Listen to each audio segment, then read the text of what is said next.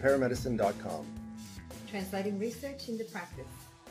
And welcome to episode number two, the primary survey. I'm Mark Colbeck in Queensland, Australia. And I'm Sonia Maria in New South Wales, Australia. So, this episode, what we're going to be focusing on is the primary survey that paramedics do when they're first approaching a patient.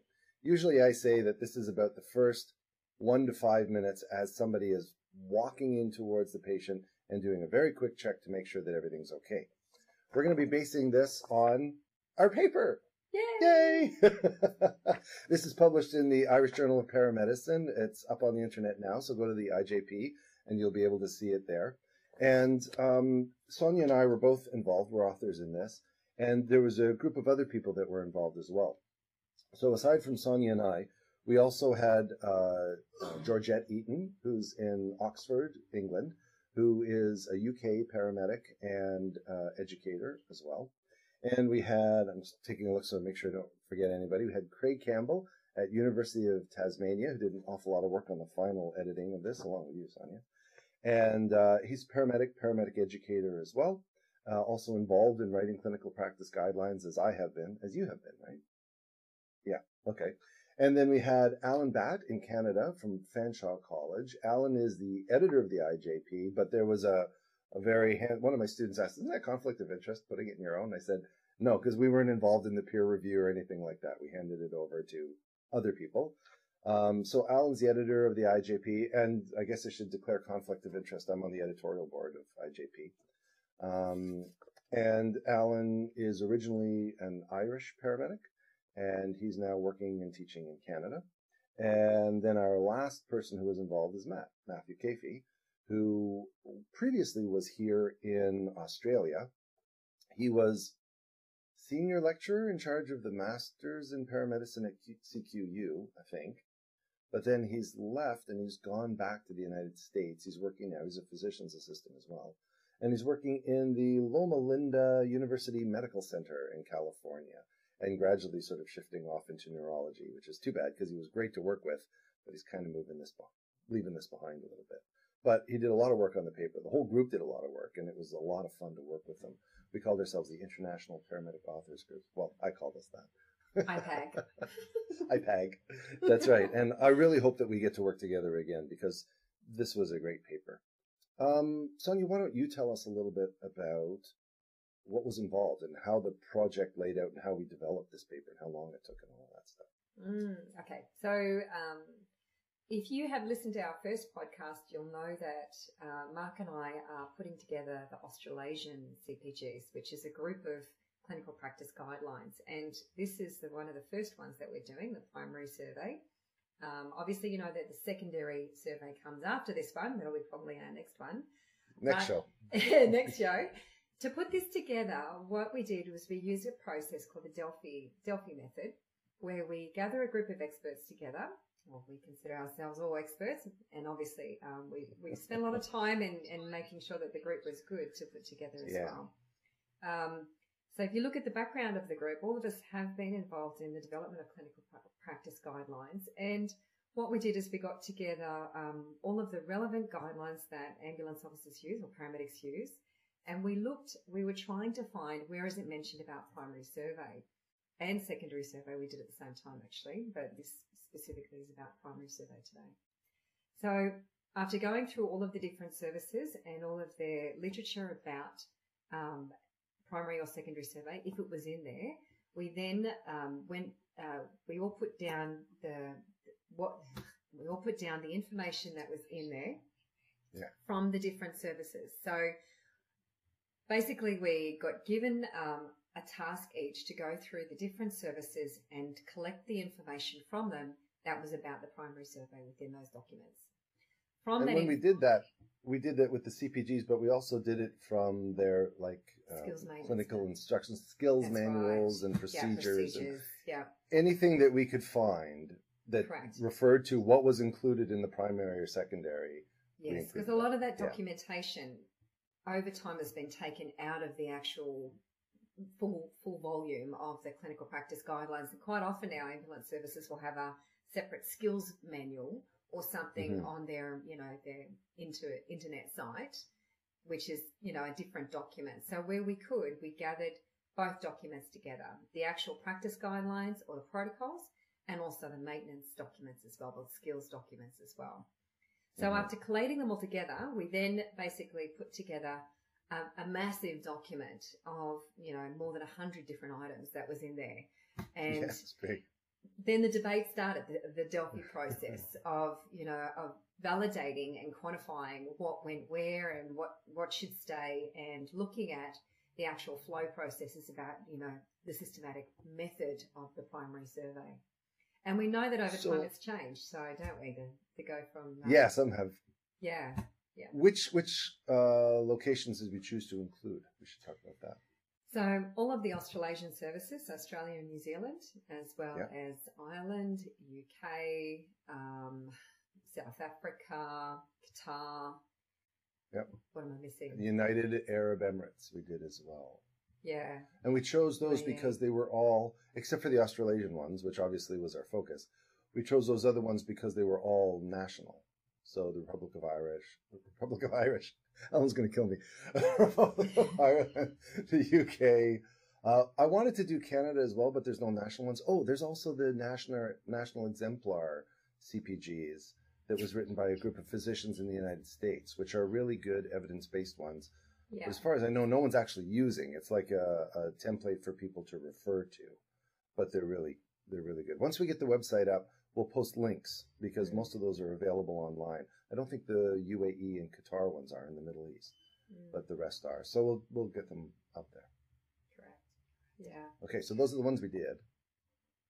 So once we got them all together and they're collated and we, we started working through the Delphi process, this is the part that took a long time. So getting that um, expert opinion and agreement, trying to validate it where possible with evidence base and having those many discussions. And that's why it took us such a long time to end up with that final document. And, and as you know, most listeners who are listening to this, that things have changed along the way too. So the emphasis for putting circulation first before um, ABCs and cardiac arrest, etc and we had to kind of take a lot of that information into um, into context as well. So when we were considering whether it was trauma or medical, so the document that we ended up putting together is a document that can be used for any situation. And obviously, as we go through and have a chat about it, you'll see that it needs to be tailored to the situation as well. So not every item within it is going to be relevant in context to, you know, the situation that you're going into.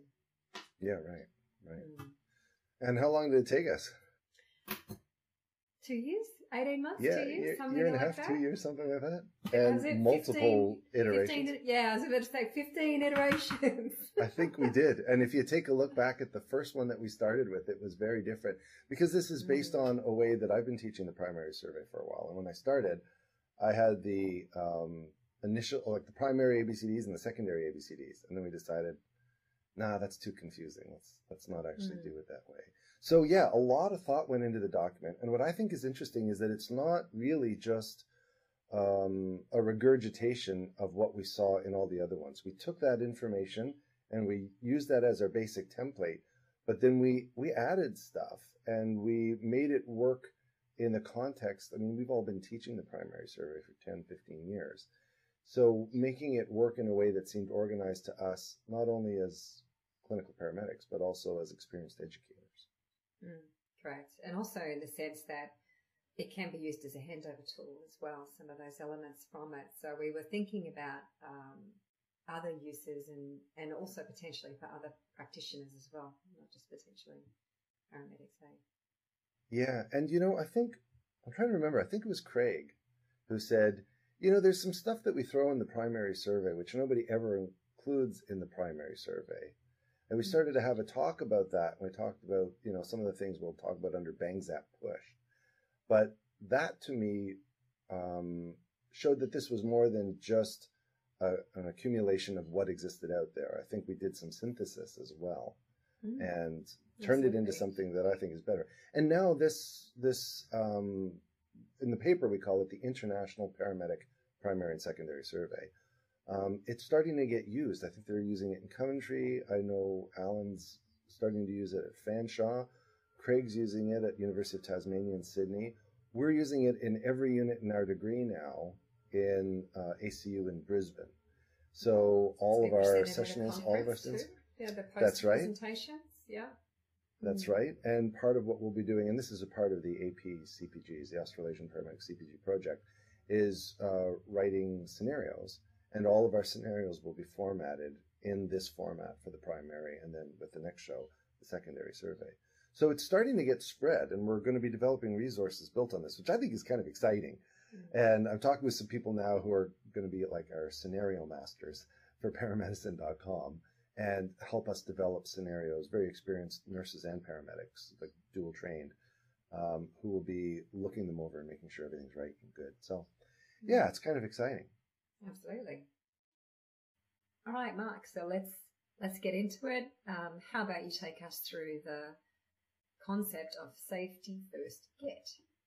Okay, so probably the first first thing to do is to say we we realized as we uh, look through all the topics that there were about 50 things that you roughly depending on how you count it 50 things that people have to memorize in order unerringly without omission under high stress circumstances and we thought if we just make a list of 50 things nobody's going to forget it so using the idea of you know clumping we thought, how can we get some major headings that are going to be easy to remember as a mnemonic or an initialism that people could could keep in their head and not have to look at uh, in when they're out working clinically.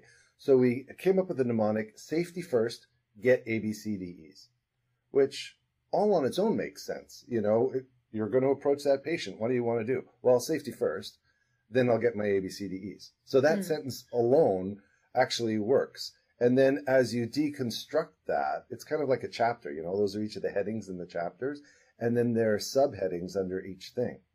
So let's start with that safety first get, uh, which actually expands dramatically. There's so much in there. We'll probably end up talking about this for 10 minutes. So the first thing is safety, and safety is its own word. The rest are all initials. So safety stands for as you're driving to the call, put on your goggles, put on your gloves, and make sure that you have personal protective equipment against body substances.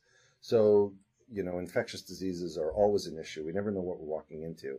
So, gloves and goggles, and whatever else you need. If you're going to a motor vehicle accident, uh, you might put on your hard hat or your leather gloves or whatever other safety equipment is appropriate. But just get yourself ready from that safety point of view of protecting yourself from whatever environment you're going into. Mostly gloves and goggles. Mm-hmm. That's what we're thinking about on the way to the call. Now, the ambulance arrives, we get out, we start walking towards the scene, and as we're walking towards our patient, uh, we start thinking F I R S T. So that's safety, F I R S T. And each letter stands for something. So the F is fear. And if you walk in and your spidey sense starts tingling and you think there's something to fear, then you need to pay attention to that. If the scene is not safe, don't go in. Okay, so that's the first. Uh, so there's a lot of safety elements in here because it's a dangerous job. So safety F. The I stands for incident, and as you're walking in, you're trying to make a rough a rough estimation in your mind of what sort of incident am I walking into? Is it Mm. somebody at the bottom of a ladder, or at the bottom of a building, Mhm. or is this somebody clutching their chest or in tripoding this is the position, short of breath? it's not always what we what we're called to, is it? That's right. That's right. You get called for an elderly patient fell on the floor, and you actually get there. It's a in like dolphin with an arrow in it. That's right. You're, you're you're taking a broad look at what the incident is and trying to get a rough idea of what could happen. And uh, the if you want to break it down roughly, we're really thinking about two major categories, which are medical or trauma. Is this a medical incident or is it a traumatic incident? And if it is medical incident, then we're trying to think about the nature of the illness. And you can see stuff like that when when you're walking in. You know, the the tripoding asthmatic, can't breathe.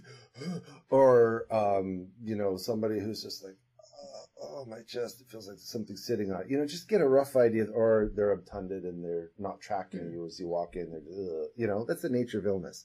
And then mechanism of injury like I said, are they at the bottom of a ladder? Are they under a, a balcony that they've jumped off of? Have they been hit by a car? Are they in a car? How fast was the car going? Just you're starting to get all of these sort of clues around you. You're not making any conclusions yet, but you're just thinking about the incident. Hmm. So, safety. Is there any fear? What's the incident I'm walking into? And then the R. To be honest, the R doesn't quite fit. It's number with the emphasis on the R of patients. How many people am I actually caring for? So if there's one person sitting on the couch, then that's the person I'm probably dealing with. But if you're at a, a, bus stop and somebody's been run over, or a few people have been run over, and there's people standing watching who are in shock, you suddenly got a lot more patience. If you pull up to a car and there's, uh, you know, a parent in the front and a car seat in the back and lots of, you know, baby paraphernalia, where's the baby? Did it get thrown? You know, like, let's just make sure before I tunnel in on this one person that there isn't somebody else in the bushes or in another room that I'm not thinking of. Mm-hmm. So safety, fear, incident number. S is send for help because there's lots of other people who help us do our job. If the scene is unsafe, we'll be calling for police. If there's a maybe an obese patient, we're going to be calling for backup carrying. If there's live wires, we're going to be calling hydro electrical crews. If there's a, a dog, we're going to be calling, you know, uh, animal control. There's lots of other people that we might think of asking for help. The big one is, you know, patient assaulted. Okay, thanks. Where's the assailant? We don't know. Okay, are the police coming? Yes, they are. Okay, are they on scene? You know, that sort of a thing, making mm-hmm. sure that we're sending for help if we need it. If you're uh, a paramedic with a higher level of paramedic working in your system and you're hearing a very acutely ill patient, maybe I need to get these higher level paramedics coming in to help us as well. Yeah. So, like, you know, in Australia, I would say if you're an advanced care paramedic, you need an intensive or critical care paramedic. If you're in the States, if you're an EMT, call for an NREMTP. That sort of a thing. Mark, would that be the point too that if it was a uh, an accident on the road, that you might, you know, request the fireys or the police or extra people to come and secure the scene if necessary?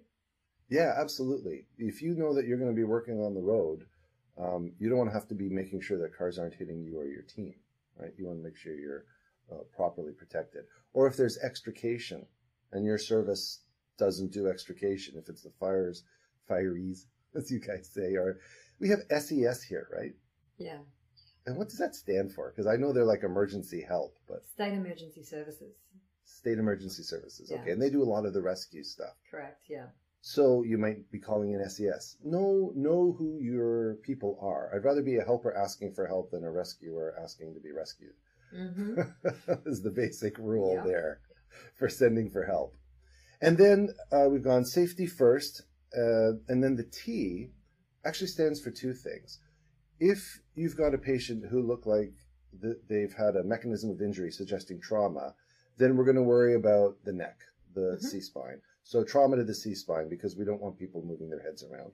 So at this point, we might actually be saying to the person at the bottom of the ladder who's twisted up, Hi, my name is Mark. I'm a paramedic. I'm approaching you. Please don't move your head as I approach. I don't want you to move your neck. Okay. And we'll go and we'll immobilize their head to make sure they're not moving their neck. So if it's trauma, we're worried in particular about that cervical spine, the C spine, making sure that it's safe. Um, if it's not trauma, or if it is trauma and there's a lot of people, then we switch from dealing with our one patient to doing triage, which is French for sorting, triage. Mm-hmm. So we're going to be taking a look not at the one person, but switching gears and going, okay, there's a lot of people here. Who's very sick, who's a little bit sick, who's not sick, and who's dead. And let's just identify them as the other rescuers come in. Mm-hmm.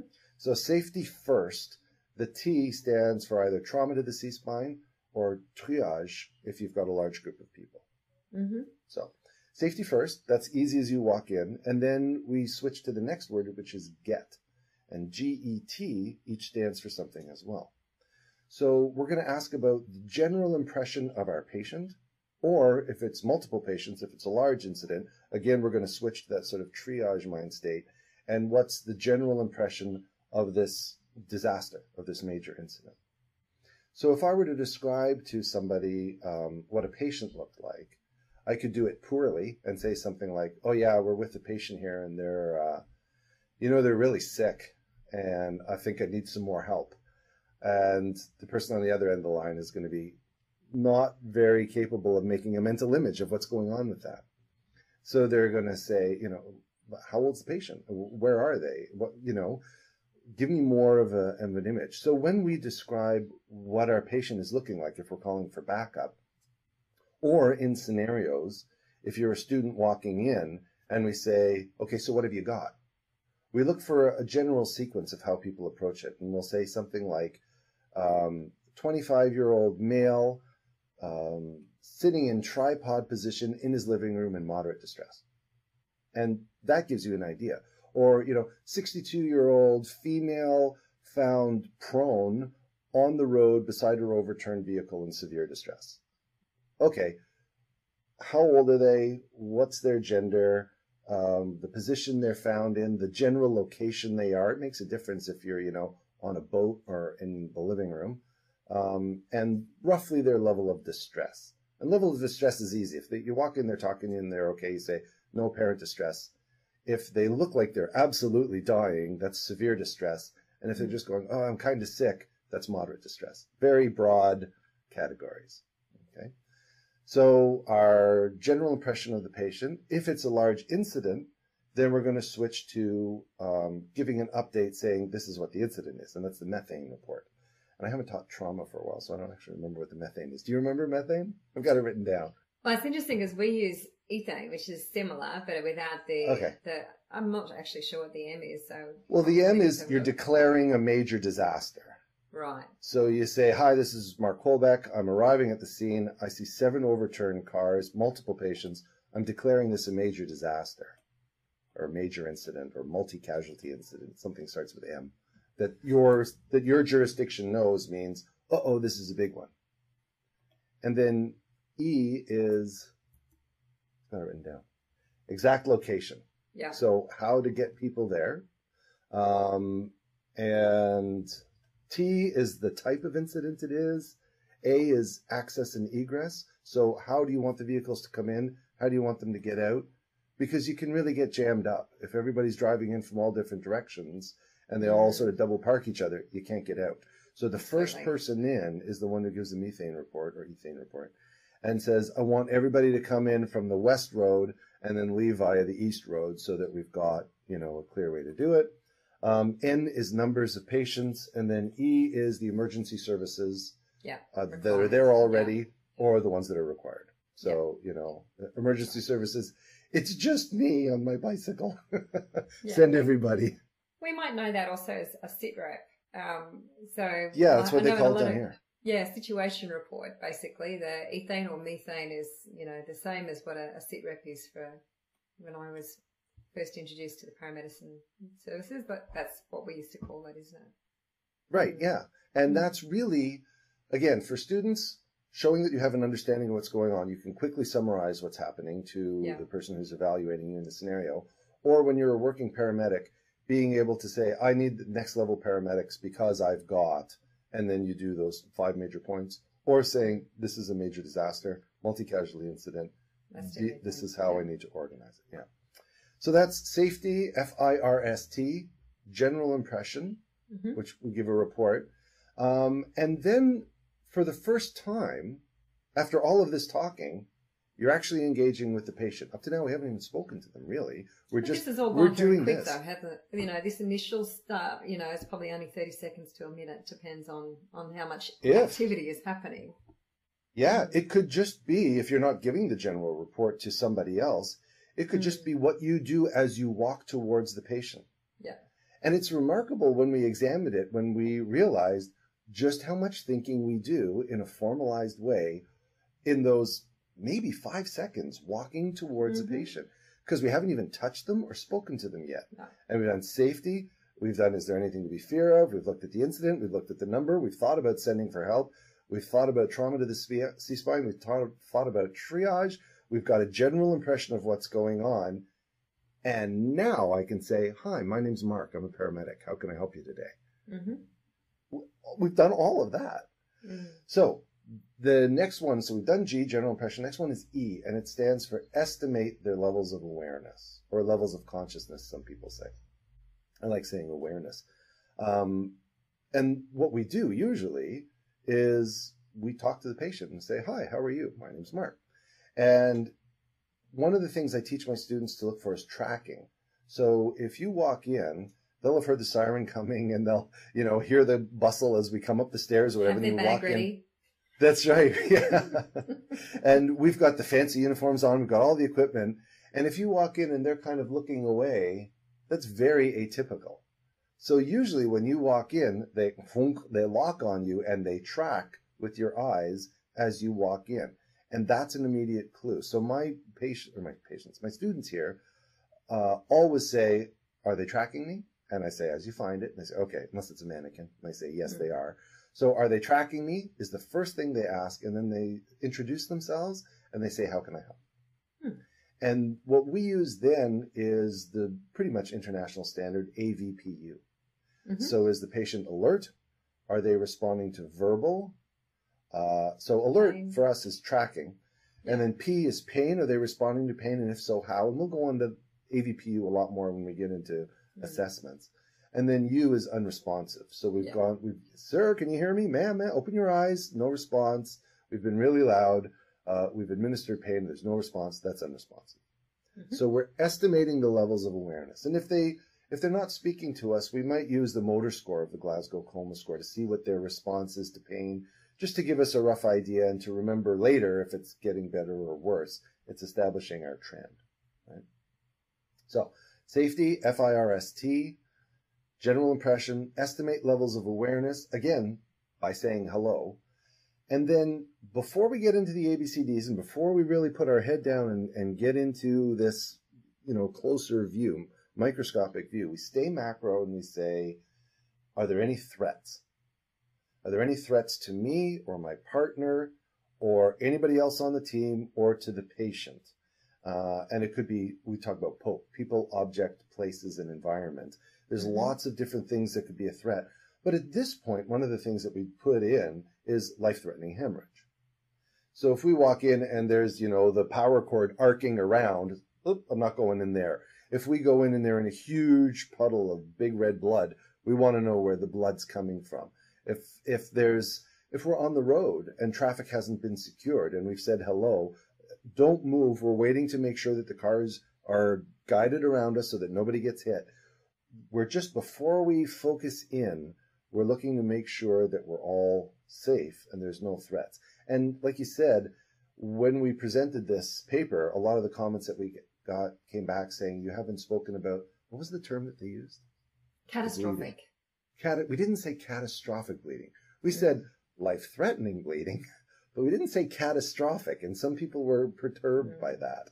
So I think we'll probably change it so that we have the word catastrophic in there, so people are. Oh, I think it's com- just a it's a state or a province or a regional uh, word that's used. It's certainly not catastrophic. Is not um, it's not used everywhere, so that it's just a terminology that people get ingrained into them because it was such a big change where we went from ABC, we went to CAB, you know, so. That's right. The small C and then yeah, the ABCs. That's right. Yeah. yeah. I mean, I, yeah. I think actually life threatening is, is a broader term that is probably more descriptive, but it's more understandable that, can, so what is catastrophic? You know, what, what, what is the definition of it? Whereas most people would understand a, a hemorrhage that is life threatening. It's life threatening. Yeah. Yeah. Hmm. Okay. Okay, so at that point, we're going to switch over from the safety first get, or safety first get, and we're going to move into the ABCDEs. So Sonia, why don't you take the lead on this and tell us a little bit about how we approach this differently, and then we'll go through the pieces. Okay. So I'm sure most of our listeners are aware of the ABCs and what they are, ABCDEs for the more traditional sense of, of the terminology. Um, these are these are usually performed in order, you know, of priority. So airway, over breathing, over circulation, etc. We understand that people quite often will do these together in some cases. They'll be checking the airway and then they'll do breathing and circulation together as well. So just, mm-hmm. a, but, but, um, I don't know what you teach up there, Mark, as far as, um, the ordering of this specifically, whether students are allowed to check breathing and circulation together. Is this something that you're familiar yeah, with? We do that, and I yeah. actually encourage them to do that. Um, yeah. But again, to think critically about what they're finding and make decisions based on what they found. But it's yeah. good to break it down in order when you're learning it. It is absolutely, and this is uh, you know the best way of learning it is in a, in an order. And we use a find it, fix it, and then move on approach as well. So when you find a problem, so say the airway is obstructed, you need to clear it before then you moved on to breathing and circulation, etc. So if you have a look through our document, you'll see that for each of these, airway, breathing, circulation, and disability, etc., there's little things uh, on the side there to consider as you're moving through from one to the next. So with our airway, we are considering whether it's uh, open and it's clear or it's patent. Does it need any cleaning or suctioning?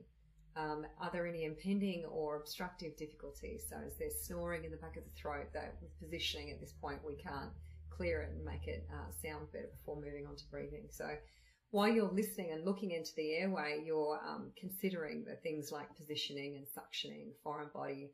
Are you going to need to put in an OPUA at this point? Or, um, you know, are they going to be okay while you're moving on to the breathing and circulation? So always mm-hmm. in the back of your mind, these things are sort of happening, aren't they? And we, we realize that some of it is, um, you know, some of it is taking place simultaneously as well. Yeah. So we broke it down into assess and then consider, right? Correct. So we're doing our yeah. assessment and then you're considering, you don't have to, but you're considering. Yes. What other right. adjuncts could we use? Yeah. And there's no reason that, um, while you're considering, you're not, you know, um, you know, working out getting the bags in the right positioning. And there's other things that are happening, isn't there, with the people yeah. that are around in your area that you, you might, you know, might call out, grab me an OP airway while I'm on to the next step, you know, like, so these things yeah. are sort of, you know, happening at the same time. So breathing, breathing, you're look, listening and feeling, nothing new there. We all learned that, learned that. Um, consider a rapid four point auscultation. So that's quite often we see that in training these days that they'll be not only um, looking, listening for breathing, but they'll actually auscultate for the breathing at the same time. Only four points. So it needs to be quick and, and choppy. Um, you'd also consider your oxygen saturations at that point. So really, it, for me, I'm probably looking more at things like, is there any signs of obvious cyanosis on the face and the skin when I'm actually doing mm-hmm. my breathing assessment? Circulation, oh, well, back to well, you know, consideration. We, yeah, before we go on from breathing, one of the things that I, I like to teach my students, and I think it's a really useful, again, establishing that baseline, is yeah. getting uh, room air SpO2. Yeah. So as they're talking to people, I encourage them to make it automatic to just put this SAT on. And most people have seen these now. Most people like reach up their finger. They know exactly what you're doing, but it yeah. gives you that baseline oxygen saturation. So we don't inadvertently push people into hyperoxia, which we're really trying to avoid now. Correct. And, you know, if you've got a good partner who's working with you, they'll be grabbing the gear out for you at the same time and handing you the pulse oximeter. Right. It's one of those things that you, the first things that you do when you walk in the room, isn't it? After you introduce yourself. yeah.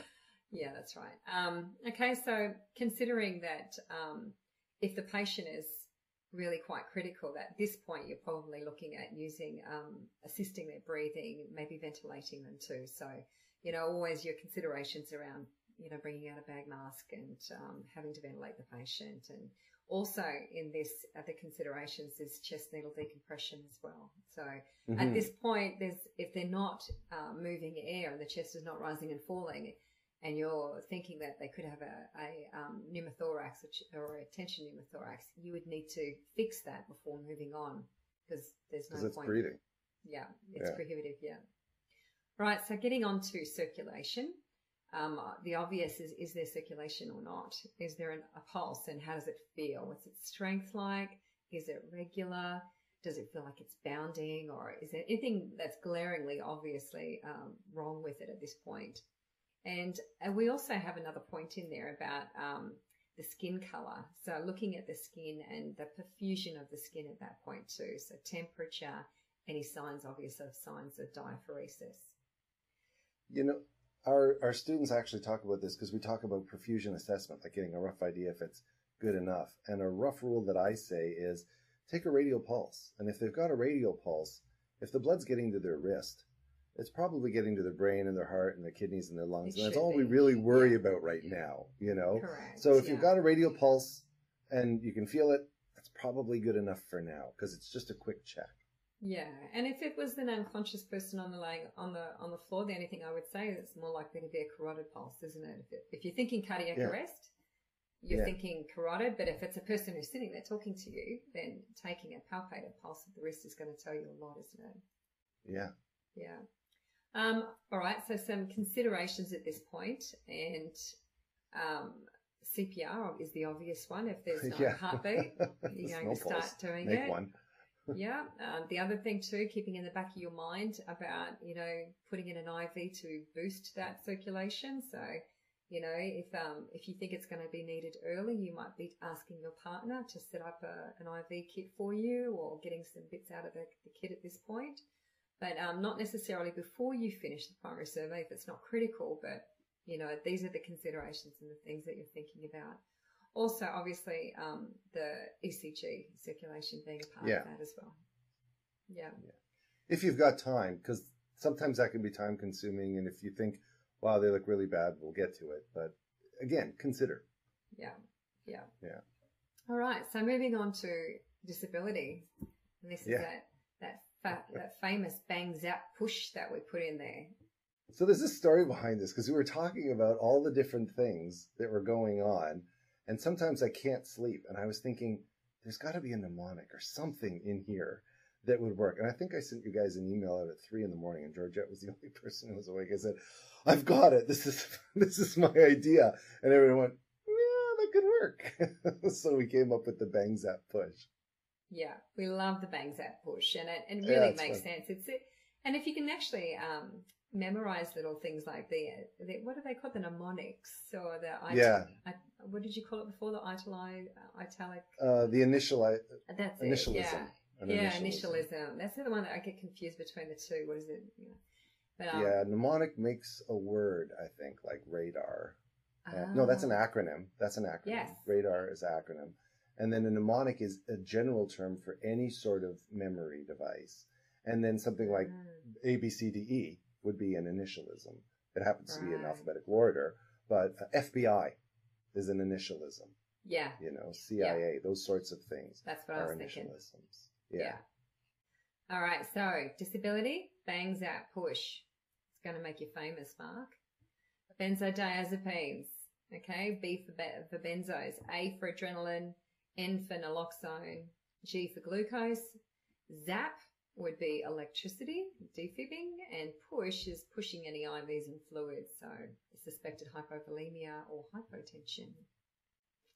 Yeah, Yeah. and and so where this kind of came from was if I think it was again I think it was Craig who said if I walk in and I see somebody seeing seizing, at this point I'm going to start thinking about you know midazolam. I'm going to start thinking Mm. about a benzodiazepine. Um, if if they say you know I was stung by a bee and they're all you Yeah. know anaphylactic, Yeah. we're just going to grab the adrenaline. So it's a yeah I think it's a really useful mnemonic. I had a friend of mine here that I teach with, Dale Gorey. He's um perfect name for a trauma nurse, Gory. So Dale is Dale's a trauma nurse and a paramedic, and he said, you know, with the bang zap push, along with the uh, benzos for seizure, you could also use you could use it as a reminder benzos for the agitated, combative patient Yeah. that you might want to sedate. Now here in uh, Queensland, we use droperidol. There's lots of different agents. You know, you can whatever you want to do use to sedate somebody who's aggressive. But that's a that's a useful thing to uh, keep in mind as well. So seizing, so Mm. uh, benzos, Yeah. adrenaline, naloxone, Adrenaline. glucose. Glucose, yeah. I guess it's all the things that could cause unconsciousness at that point, isn't it, too, when you're thinking about it? So, you Yeah, know, yeah. Or life threat. glycemic, and, yeah, life threatening, absolutely. And with Um, the zap, No, I was going to say, just, yeah, zap, obviously defib, isn't it? Yeah. it's defib, but you know, there's also you walk in, you turn it on, and someone's barely conscious in like an idioventricular. I'm going to Yeah. pace them. Yeah. Somebody walks in and they're you know all altered mental status, and they're in an SVT at 220. I'm going to cardiovert them. yeah. So correct. all the electrical things we can do with a Mhm. monitor, depending on your scope of practice, obviously, is a part of the zap. And yeah, these are all the. I like to think of this as like the bang zap pushes all the critical interventions that need to be done early, quickly. You know, obviously Right. we've we've already handled a couple of those previously, like chest decompression and controlling catastrophic bleeding before Yeah, this yeah. point. You know, those things we had to fix before we got to here. But other stuff, like at this point, these are critical interventions that need to happen earlier rather than later. Yeah, and one that we missed in the airway would be a surgical airway for the can't intubate, can't ventilate patient. So if that's within your scope of practice and you're Yeah. attempting to ventilate, you can't do it. You try to get a tube, it's all gone. I'm going to have to go through the cricothyroid membrane. I'm going to have to get in the trachea that way. and Mm. establish an airway surgically. So that would be Yeah. One of the it, it bangs that push blow. yeah. Uh, yeah. But if, if, but if we're thinking the find it, fix it, move on approach in airway, if it is obstructed or we can't clear it, we would be considering the surgical airway in that in that considerations, aren't we? Up there, yeah, yeah. it would it would come sooner. Yeah, and just clarifying about catastrophic life-threatening hemorrhage that it needs to go up early before a lot of this stuff happening. It's happening too. I know that we've got it in our considerations later on, but you know, just Yeah. reiterating that it does go up a lot earlier. So at that point too, with the disability, we're assessing for any signs of um, obvious trauma, broken bones, you know, facial injuries, things that are going to end up being a problem for us as well or might end up making a difference to the way that we have to then manage the patient.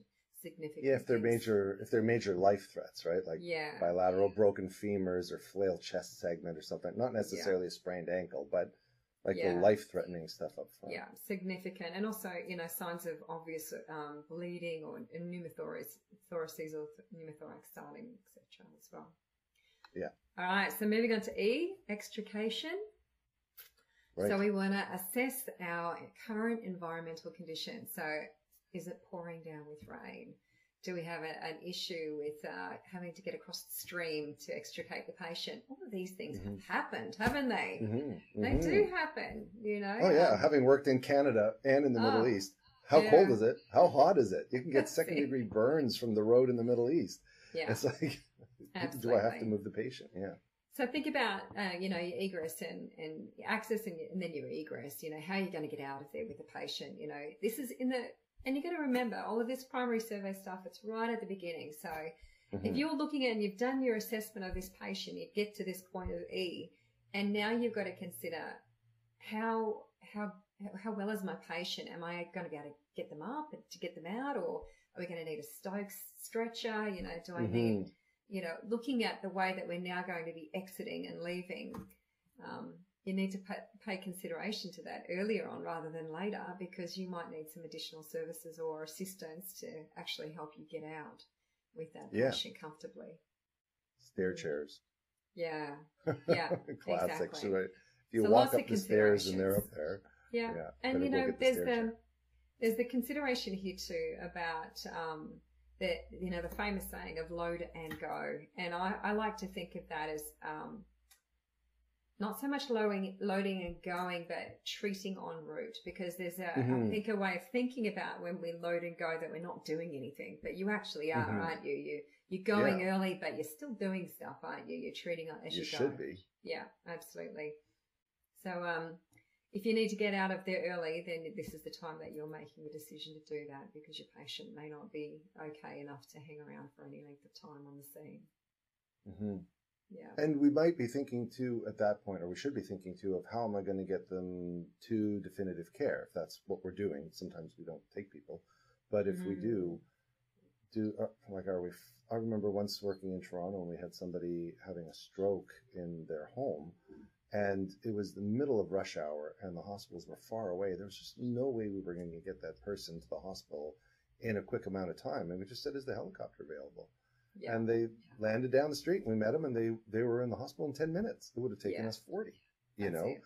and you might not think of that in the middle of a large urban center but Mm. it's those are things to think about if somebody's entrapped getting uh if you can't run blood getting a team in that can Mm. you know doing advanced stuff like that Yeah. Um, yeah all that all that sort of stuff people who can help bariatric units if you've got a very large patient you know that true. needs specialized equipment so yeah we kind of broke it down to what was it the immediate urgent extrication if it's an unsafe scene you're just going to basically bug out you know grab them from the car burning car and run Yeah.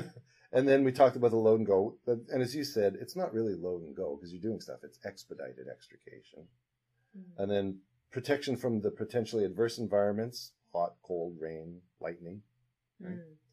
Um, requesting additional assistance appropriate transport methods or bariatrics air transport or whatever and then starting to think about the appropriate destination too Correct. Yeah. And, you know, because there's obviously. a lot of consideration You've got choices in some places. So, you know, we could be talking about PCI for cardiac patients, or we we're living in a small rural town, we might be taking everyone to the local hospital, you know? So Yeah, yeah, yeah.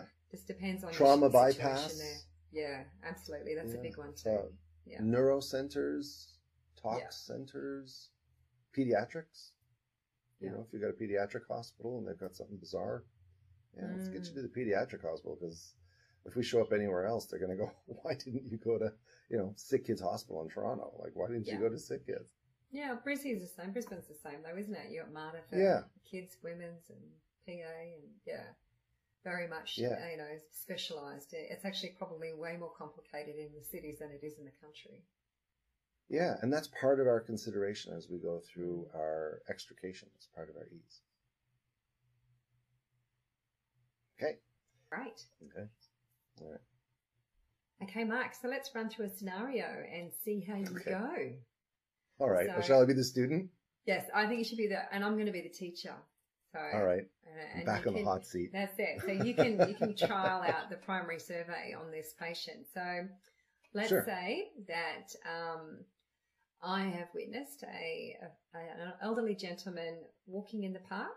He's gone to sit down, and he was sitting there for a little while, and then he just slumps. He uh, sort of collapses and becomes unresponsive at that point. Okay.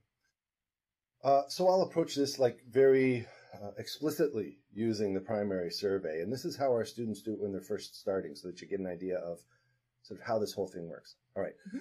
So I've got the call information. Um, I'm making sure I'm wearing my gloves and my goggles. That's safety. F, uh, we've arrived and I'm starting to approach the patient. Is there anything that I need to fear or need to be worried about as I'm approaching the patient? Is the scene safe? No, just my dog. Your dog. Okay. I- Does I the dog seem dog. aggressive? You're, okay, good. So we're, we're sure that that's okay. So I is going to be the incident, and uh, I've been told that he slumped basically atraumatically, and Mhm. so I'm thinking probably a medical collapse of some sort. Is that correct? hmm Yeah, I was just watching him. He just slumped and collapsed. Okay. R is number of patients. I'm taking a look, and I just see the one male on the bench. Is that right? Mhm. Correct. Okay. S is send for help. I don't really think I need to send for help right now, but I'll keep in mind that if I have to, I will. T is trauma to the C spine, and I don't think he has any trauma to the C spine based on the mechanism of injury, and since there's only one, I don't need to triage. So my general impression is an approximately 70 year old male lying left, right lateral, which is it? Left. Left lateral on a bench, um, not responding to us as we approach. I tried to poke Um, him, but he didn't do anything. Okay, so this is the point where I actually approach the patient. I'm making sure that I, if he jumps up, I'm still able to run away. And I say, Hi, sir, my name's Mark. I'm a paramedic. How are you? Sir, Mm. can you open your eyes for me? No, just groans a little bit, like a little bit. Of, mm. Groans to loud verbal.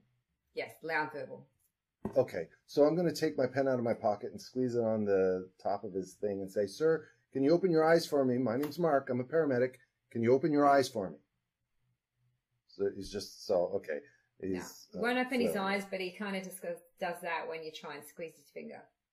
Okay, so in my brain, I'm thinking moaning to loud verbal and purposeful movement to pain. That's my general impression of this guy and estimating his levels of awareness.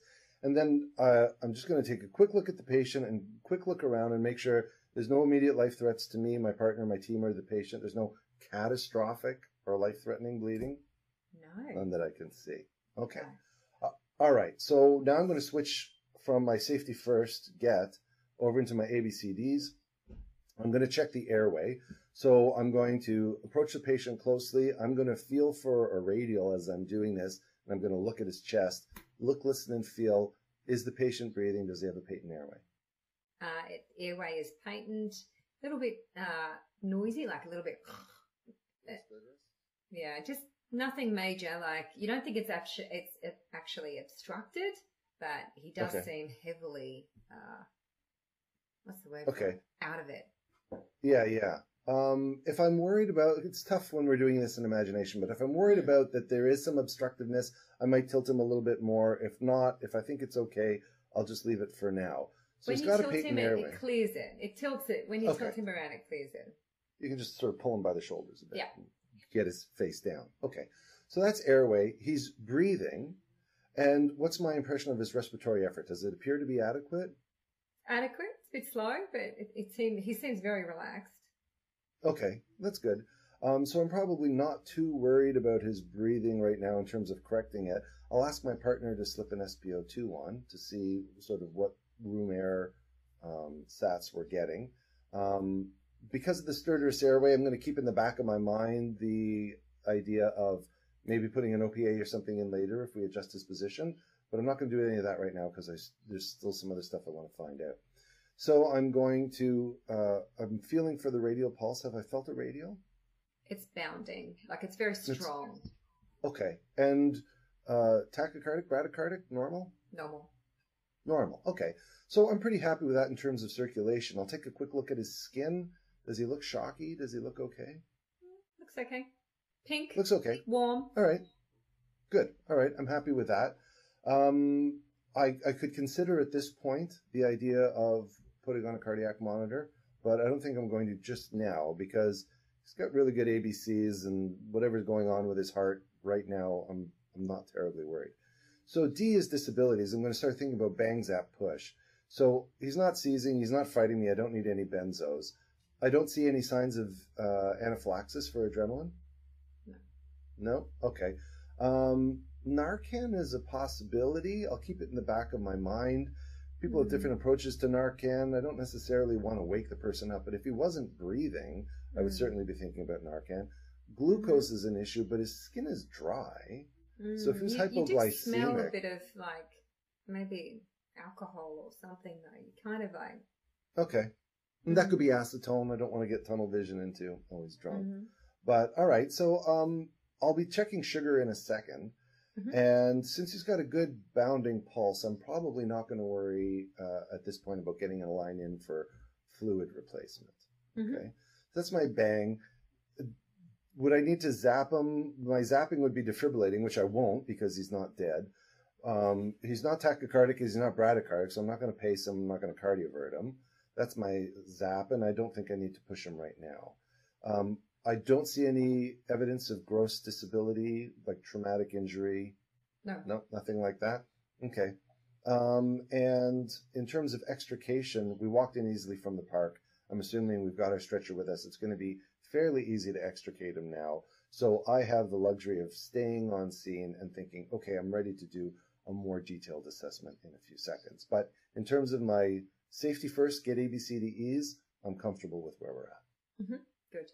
Okay. How's that sound? Yeah, it's really good. It's very thorough. It's been a while since I did that. now it's interesting because we could make a different scenario. That one took a little while. We could do a different scenario where you walk into a patient's bedroom and it's all safe and you say, How are you doing today, ma'am? And she says, Oh, I'm fine. I'm just having a little bit of back pain. I was thinking of going to the hospital. Well, my safety first get ABCDEs is done. Mm.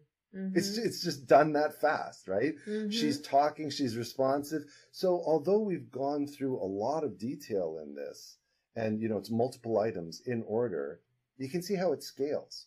Mm. So if it's if it's a quick, straightforward sort of patient, you walk mm. in, you say, um, "My primary's done."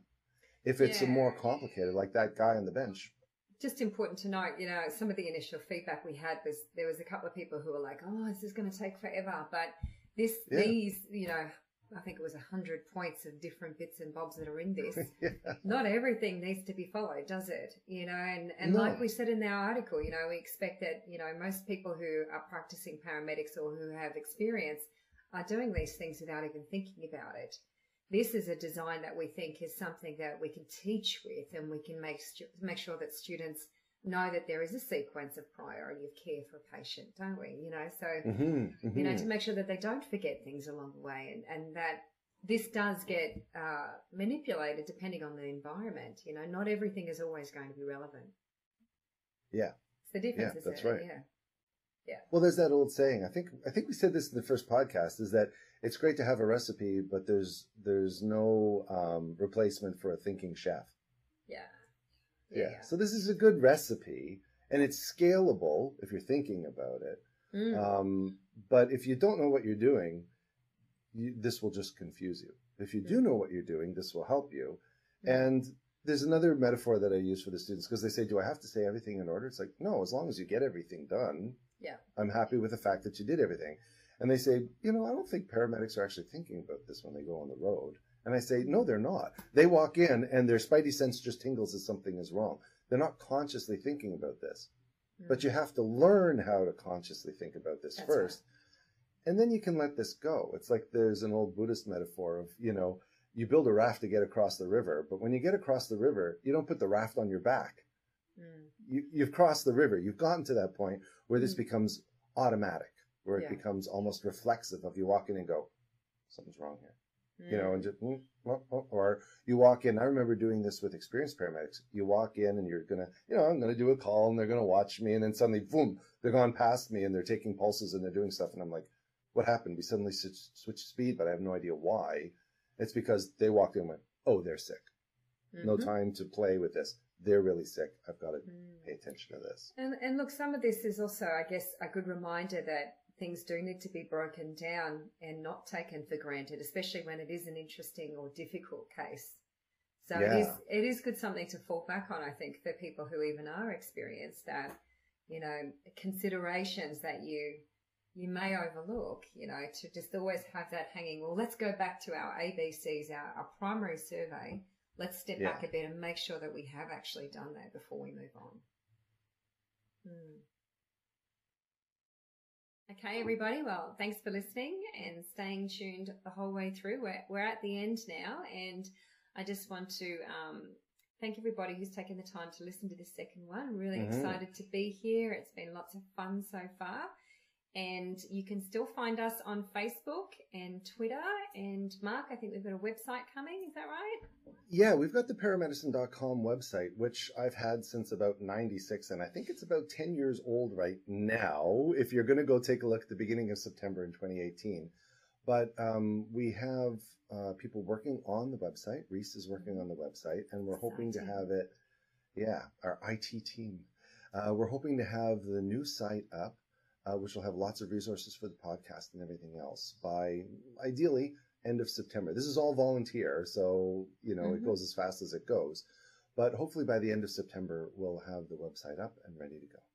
Sounds great. And Mhm. on there, we're going to even have scenarios that we can play on each other. We will. I think once we get the site up, we should probably do a show just sort of talking through the new website and the things that will be up there.